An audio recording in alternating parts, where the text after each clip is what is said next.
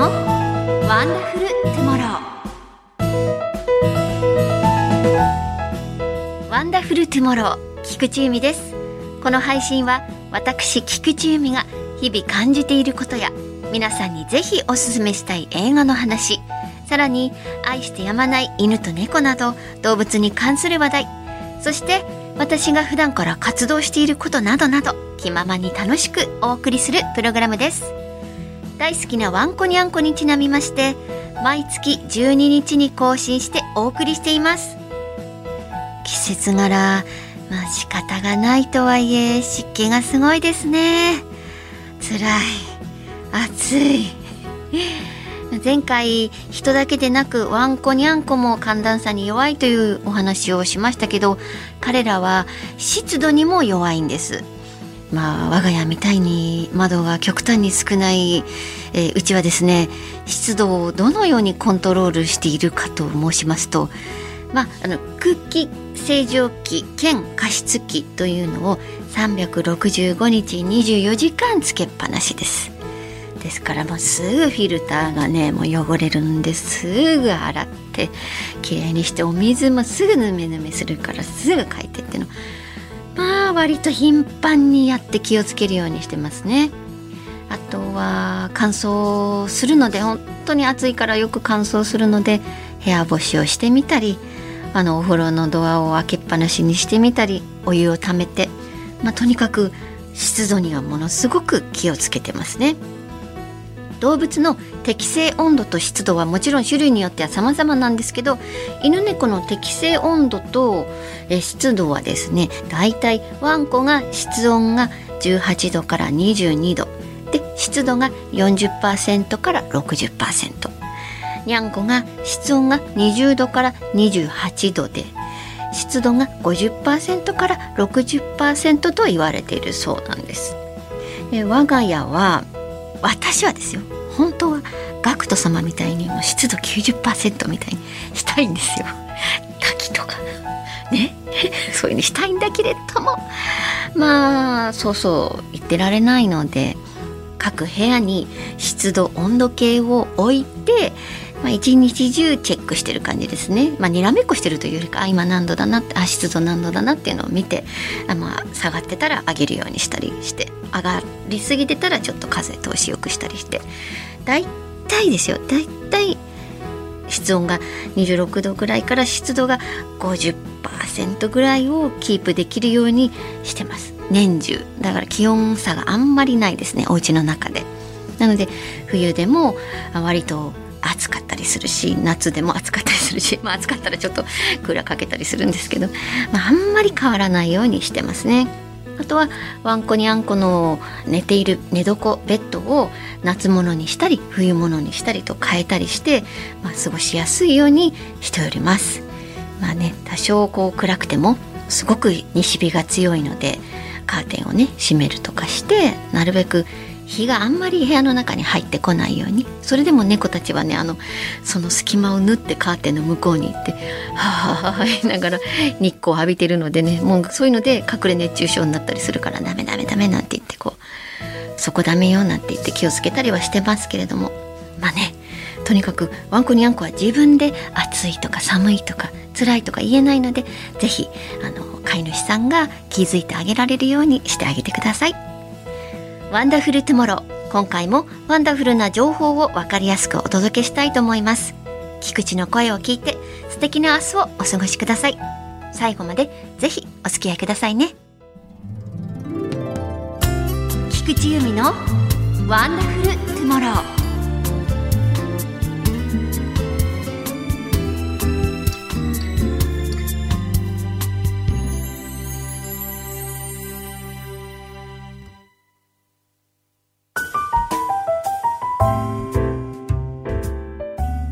由美のシネマワンダフル。私が独自の観点から名作に光を当てストーリーや見どころについてご紹介するコーナーです。このコーナーといえばホラーということですでに6月23日に公開されたホラー映画「プー悪魔のクマさん」をご存知でしょうか？私はまだ見てはいないんですけれども、まあ、ウィニー・ザ・プーですね。あの熊野プーさんの著作権保護期間が終了してパブリックドメイン化したことによってなぜかホラー実写化した映画です。制作費わずか10万ドル以下にもかかわらずアメリカで大ヒットしましたね。なんと続編もあるらしいですよ。え私これもまあ見たいなとは思ってるんですけどももう一本こうホラー系であの昔見た皆さんも見たことのあるアルプスの少女ハイジーがが実写化しましてこれが7月14日にマッドハイジといってまあスプラッター系になったんですけれどもね。あの高畑勲監督と宮崎駿監督のもう素晴らしい1974年にあのテレビ放送された「アルプスの少女ハイジ」今でも世界中で愛されているテレビアニメですがこれが本国スイス出身の監督とプロデューサーがまあ B 級エログロバイオレンスにアレンジしたんですね。しかもですねこれ制作費をクラウドファンディングで世界中からおよそ3億円も集めたんです。だからねあのみんな見たかったんでしょうね。でもできたらマッドハイジーになってよかったんでしょうか。わあとにかくアニメ版のおなじみのシーンも随所にあったりなんでアニメリスペクトもありつつもでもなぜかあのペーターが闇チーズディーラーになったりしていてこれはちょっと興味深いですね。完全に R18 なので夏休みに家族でとはいきませんのでご注意ください。ということでこのところホラーを起点にドキドキするような SF 映画をご紹介する方向性のこのコーナー今回は皆様を火星にご案内したいと思います今日ご紹介するのはこちら。オデッセイ。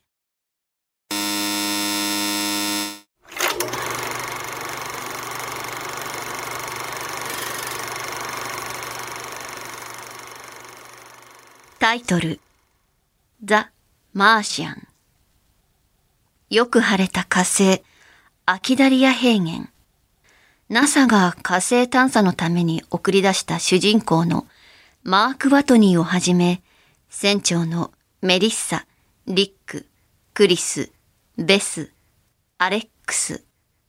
6人の宇宙飛行士たちは火星の土を採取しながら無線で雑談している。そこに緊急警報が。大規模な砂嵐が接近している。船長、戻ってください。嵐の勢力が増しています。それでも、マークは任務を続けたいと思っていたが、船長は、任務は中止。緊急脱出する。命令よ。と、みんなに伝える。急いでロケットに歩いて戻ろうとするクルーたちだが、視界はゼロ。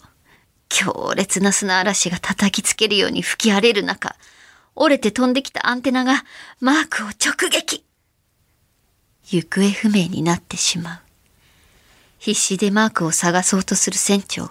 しかし、残りの5人を犠牲にするわけにはいかない。船長は、マークが死亡したと判断。火星を離れ、地球への帰還の途に就くことにした。しかし、彼は奇跡的に生きていた。マークは一人取り残され死の恐怖に直面しながら1ヶ月の滞在予定だったハブで次のクルーが火星に来るであろう4年後まで今あるもの、すべてのもの、すべての知恵を総動員して生き抜くことを決意する。マークは植物学者である宇宙飛行士なので、まずはじゃがいもを育てようと試みる。火星でしばらく生きるため、やらなければならないことがいくつもある。一方地球では、マークが探査中の事故で死亡したことを NASA が発表した矢先、彼が生きていることを突き止め、マーク救出作戦が急ピッチで進められていく。だが、火星から地球へ帰還中の船長たちは、そのことをまだ知らない。火星でのジャガイモ育成に成功したマークは、その後も何とかやっていたが、突然火星で爆発事故が発生。ジャガイモは全滅。再び絶望の淵へ。それでもたった一人、火星で生き抜こうとするマーク。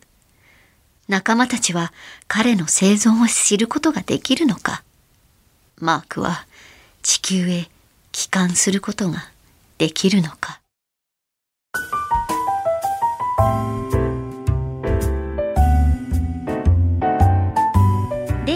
私菊池由美がおすすめするワンダフルポイント。アメリカでは2015年日本では2016年に公開された作品「オデッセイ」前回ご紹介した「インターステラー」にちょっとだけ出演していたマット・デイモンが主人公のマーク・ワトニーを演じています。現代は「ザ・マーシャン」火星の人という意味で原作小説と同じタイトルですが日本では「オデッセイ」となっています。火星に取り残されたマークは植物学者ならではの知識と知恵とスキルとテクノロジーを総動員。まずは自分の生存を地球に知らせることから始まりそこからどのように生き延びるのか。地球に帰れるのかどうなのか。その執念たるや絶対諦めないサバイバル SF アドベンチャーにドキドキワクワクあっという間の141分です。現実世界でも火星旅行のハードルはまだまだ高く一番の問題はどう地球に帰るのかだそうですがこの映画を見るとわかると思います。今回大好きなリドリー・スコット監督の作品を初めてご紹介しました。エイリアンブレードランナーグラディエーターテルマ&ルイーズブラックレインハンニバルと数えきれない名作を世に生み出した巨匠中の巨匠。御年85歳。今も現役バリッバリ。来年には大好きなグラディエーター2の公開も控えているとか。楽しみですね。ということでシネマワンダフル今日はオデッセイをご紹介しました。次回もお楽しみに。菊地由美のワンダフルトゥモロー。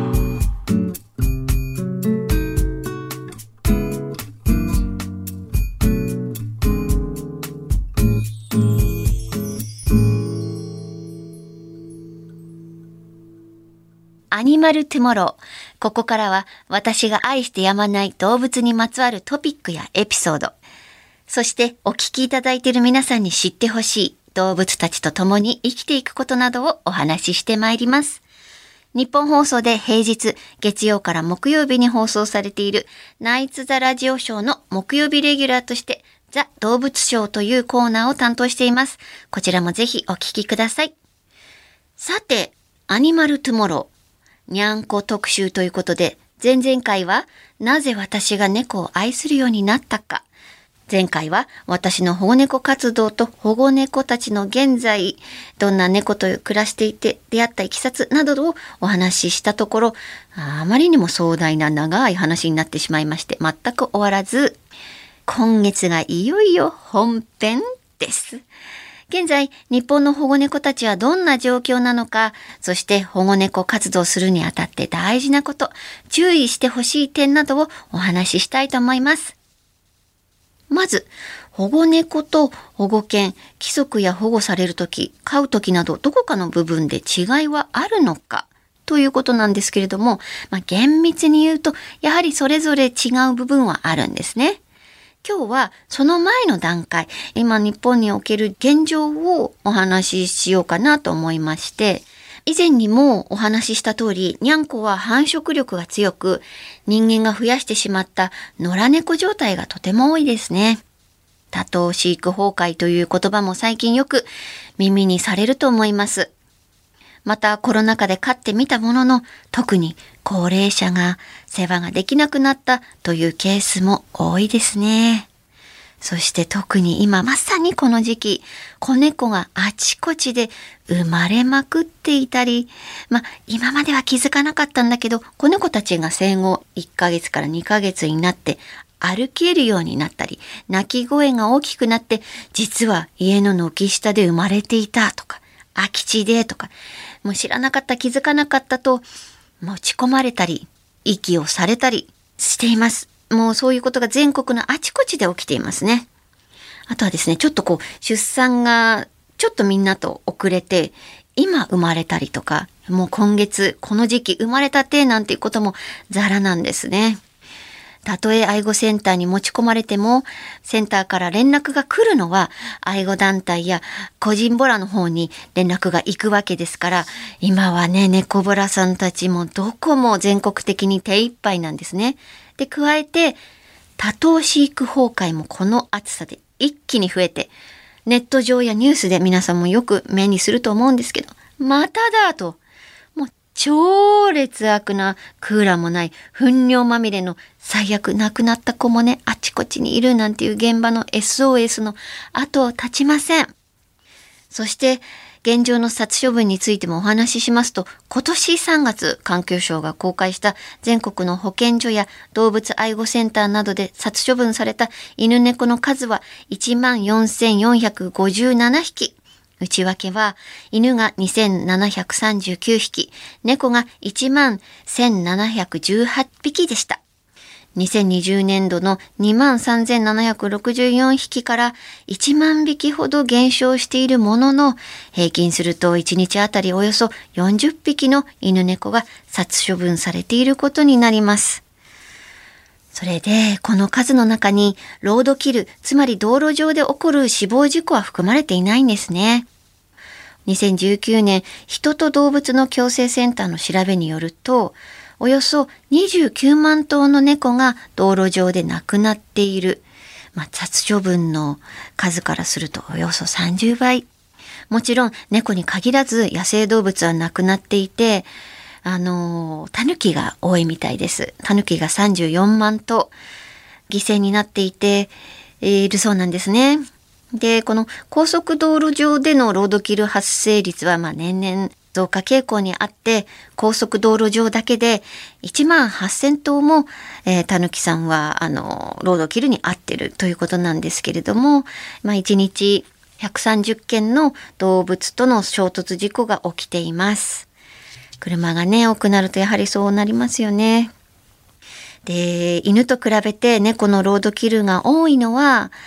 やはり犬の野犬化は完全にはなくなっていないけれども、圧倒的に猫はまだまだ野良猫だったり、放し飼いが原因なんですね。あとは迷子猫だったりとか、そういうのがとても多いので、どうしても犬と比べて猫のロードキルが多いのが現状です。で、殺処分の話に戻りますけれども、犬と比べて5倍以上多い猫。その理由なんですが、殺処分の9割がまだ生まれて間もない子猫なんですね。今年3月公開されたので猫が1万、えー、1718匹中の9割ですから9割が子猫なんですね。で、この、なぜかっていうと、あの、目も開いていない子猫たちが人間によって増やされてしまい、愛護センターに持ち込まれたり、段ボールに入れられてゴミとして捨てられたり、遺棄されているというのが本当にまだまだまだまだあります。表に出てこないことで最近聞いた話なんですけれどもやはり私の動物界隈の仲間から聞いた話によるとですねもう生まれたばかりの子猫はもう最近は冷凍庫に入れられてしまっているなんていう話も聞いたりしてもうゾッとしますね。本当にこの世に生まれてきてなぜそんな目に遭うのでしょうかそれは望まれない命を産ませてしまっているからなんです。猫が好き。だけど非認居性はかわいそう。どうせなら猫はすぐ死ぬ。牛や豚は食べるのに猫だけはなぜ？なんて言うでしょいえいえ、野良猫は誰が増やしたんですか？人間ですよ。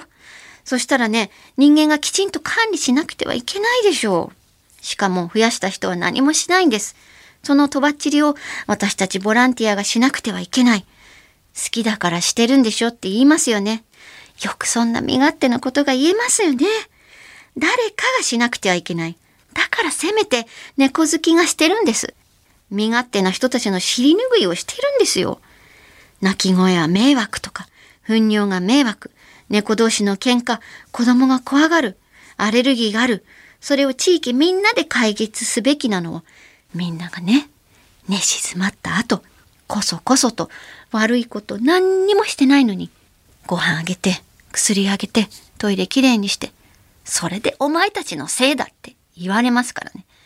違いますから、もう張本人に言ってほしい。私たちボランティアは誰かがしたその身勝手なことを無償で代わりにしてあげているんです。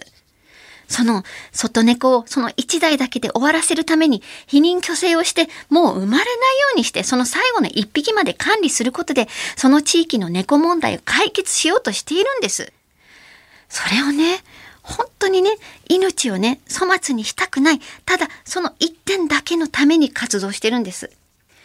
またね、可愛い猫が好きだからと家に連れて帰って否認虚勢をしないで一匹だったのに1年で30匹近くになって面倒見きれなくなって多頭飼育崩壊そして殺処分なんていうのもなかなかなくなりません私が保護猫活動するのにあたって皆さんに今知ってもらいたいことはとにかく猫は室内外を徹底することお外に出さないでください猫は家の中でも十分に運動できるし、幸せに暮らしていけます。窓からお外を見るのはお外に出たいんじゃなくて、動くものを目で追ったり、単純にお外を眺めているだけなんです。外の暮らしがいかに過酷で厳しいか、特にね、室内で飼われていた子が迷子になってお外暮らしなんて絶対にできません。ご飯をね、餌を確保することも知らないし、虐待目的で近づいた人間を見極めることもできないし、事故に遭うし、もう悲惨なことしかないんです。絶対に迷子にならないように、これからのシーズン、台風が来ます。花火もあります。いろいろな災害で驚いて、その隙にパッと逃げちゃわないように、徹底して迷子策をつけたり、絶対に窓を開けっぱなしにしない。これを徹底してください。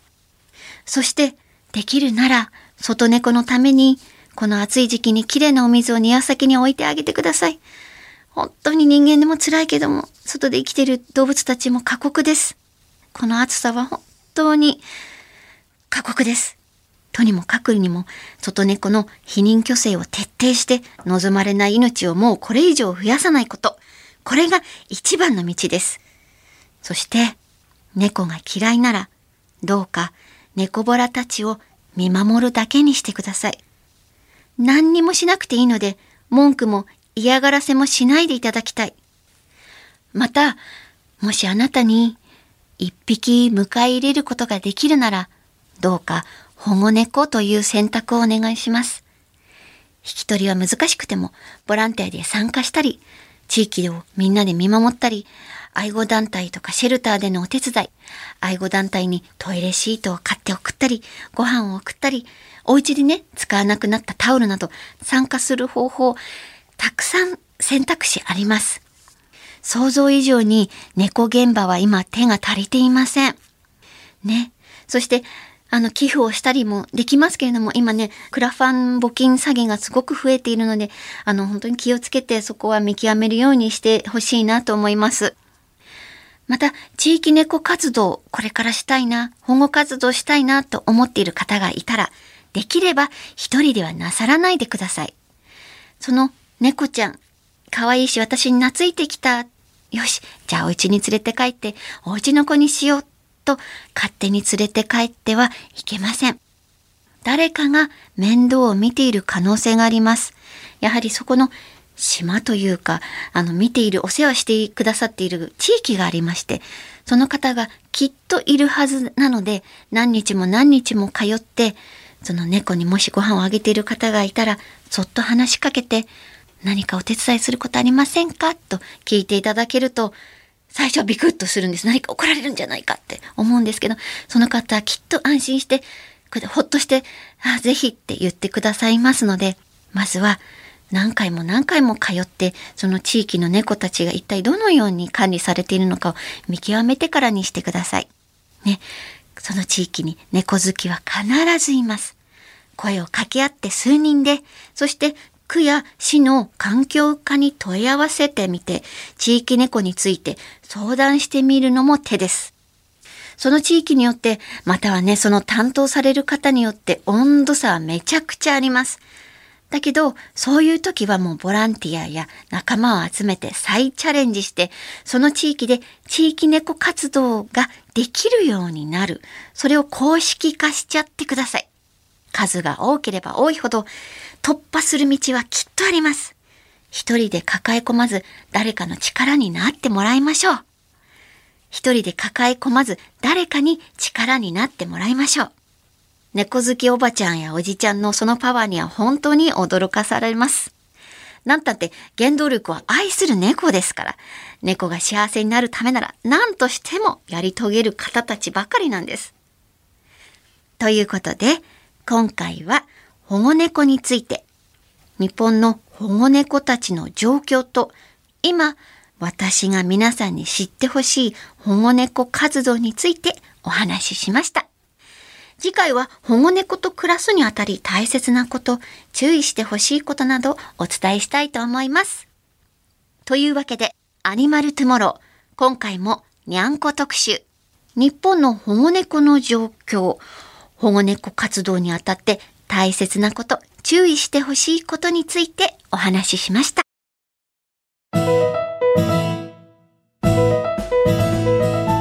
菊地由美がお送りしています。ワンダフルトゥモローそろそろお別れのお時間です。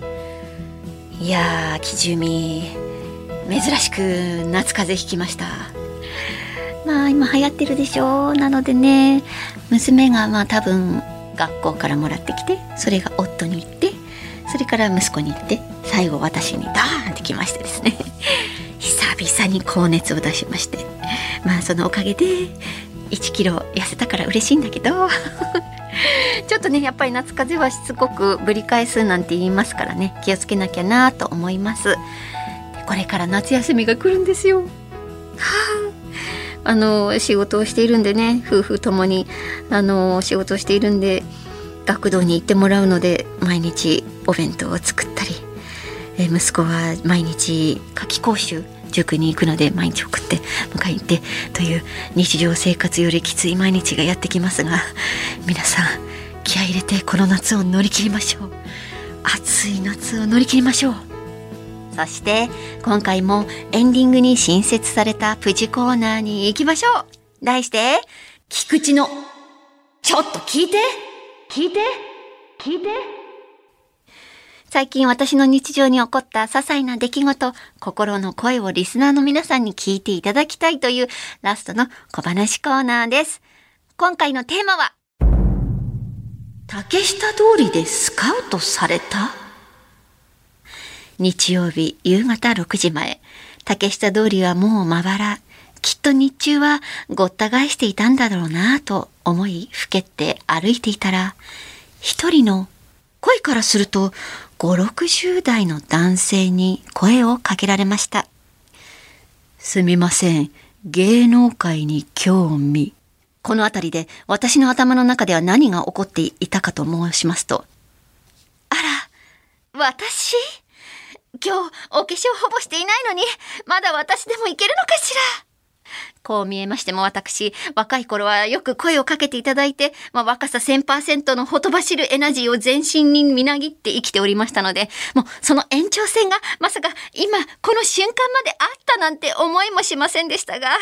その時のあの感覚が一気に蘇りまして、0.1コンマくらいで表情を作り直して、姿勢も直して、振り返りながらもわずかに口元に微笑む顔を作って、美しくそしてエレガントに、え？とお聞きしましたと同時にそのおじさんが興味ありませんか？お嬢さん。って。へっ。私の隣に手をつないだ7歳娘のことですか？私はその瞬間おごり高ぶった自分に腹が立ち、